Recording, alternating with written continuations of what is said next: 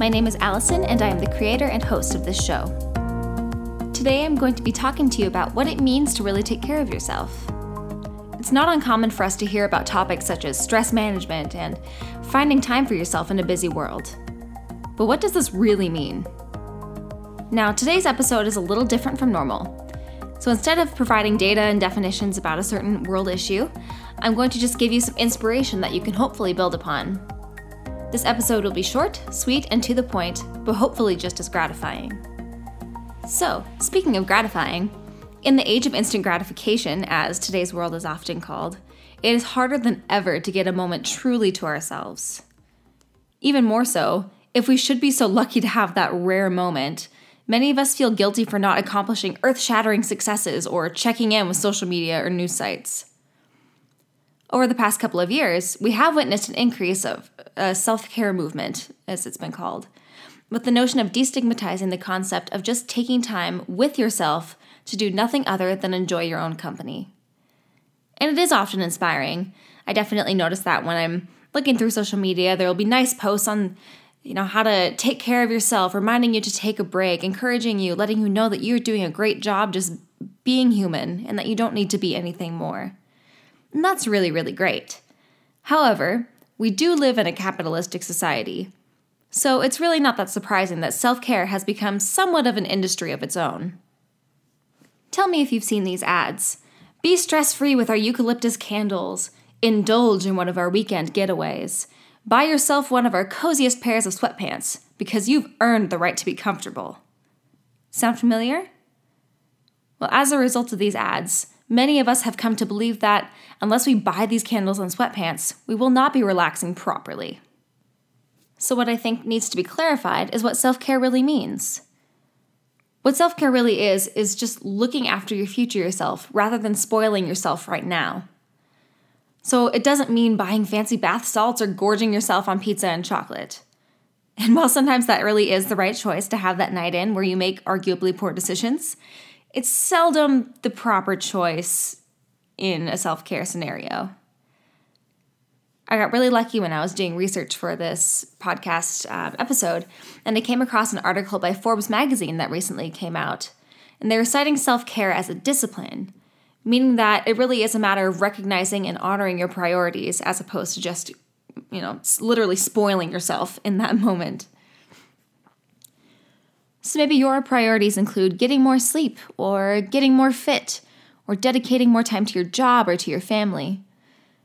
Some suggestions that Forbes had was to turn off the TV instead of watching another episode of The Crown, for example. I know I'm addicted, as can all be, to that show right now. Um, but instead of watching another episode, they suggest you should probably get to bed because you know that alarm is going off at 5 a.m. so you can get to the gym. Another suggestion they have is to maybe decline having that second drink at the holiday party at your office. Or maybe that means not even taking a first one in your case. Sometimes it also means saying no to the thing you don't want to do, even if someone's going to be angry at you.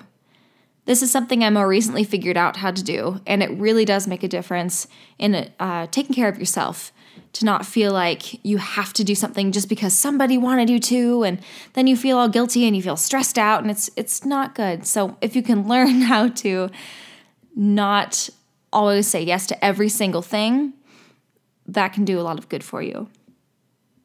Another thing they suggest is maintaining financial independence. Certainly, there are stages in your life where this isn't possible, but I think it's a really good thing to strive for. Another thing that Forbes suggests is doing work that matters. Once again, this is one of those things where at certain stages in life you might not really be able to do that. But if you're able to do work that matters, it makes a huge impact on your ability to feel good about yourself and about life. Even if the work is hard or stressful, going home at the end of the day knowing you did something that truly mattered is a really good way to take care of yourself. And finally, the other suggestion they had was to let other people take care of themselves. And this doesn't speak to when your family member is going through a crisis or a friend is in serious need of help, perhaps moving into a new place. But what this does mean is that if there is somebody in your life who seems to be in constant crisis and it really seems that they're creating their problems for themselves, maybe it's time to take a step back and decide whether or not it's really worth your energy to always be the first point of contact for them when they're going through yet another crisis. The ideas that Forbes suggests are arguably more fulfilling and helpful in the long run compared to gorging yourself on snacks and binge watching Netflix. And the reason for this is because they establish healthy habits upon which you can rely if your life gets hectic. Establishing a routine of sorts, even if you're somebody who likes changing up things in life, I definitely can relate to this. It doesn't matter how much you like to have a lot of change and something exciting in your life. If you don't have things that you can rely on, you eventually will start to stress out and maybe even panic a little. Now, I think it's really important to establish what is normal stress that you need to escape from and what is maybe something a little more severe.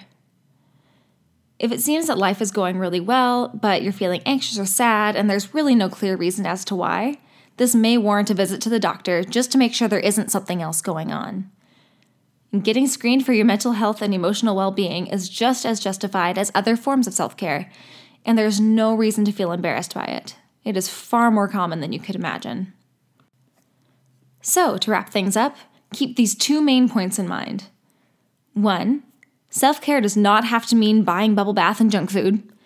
And two, self care is better described as a form of discipline that takes care of your future self.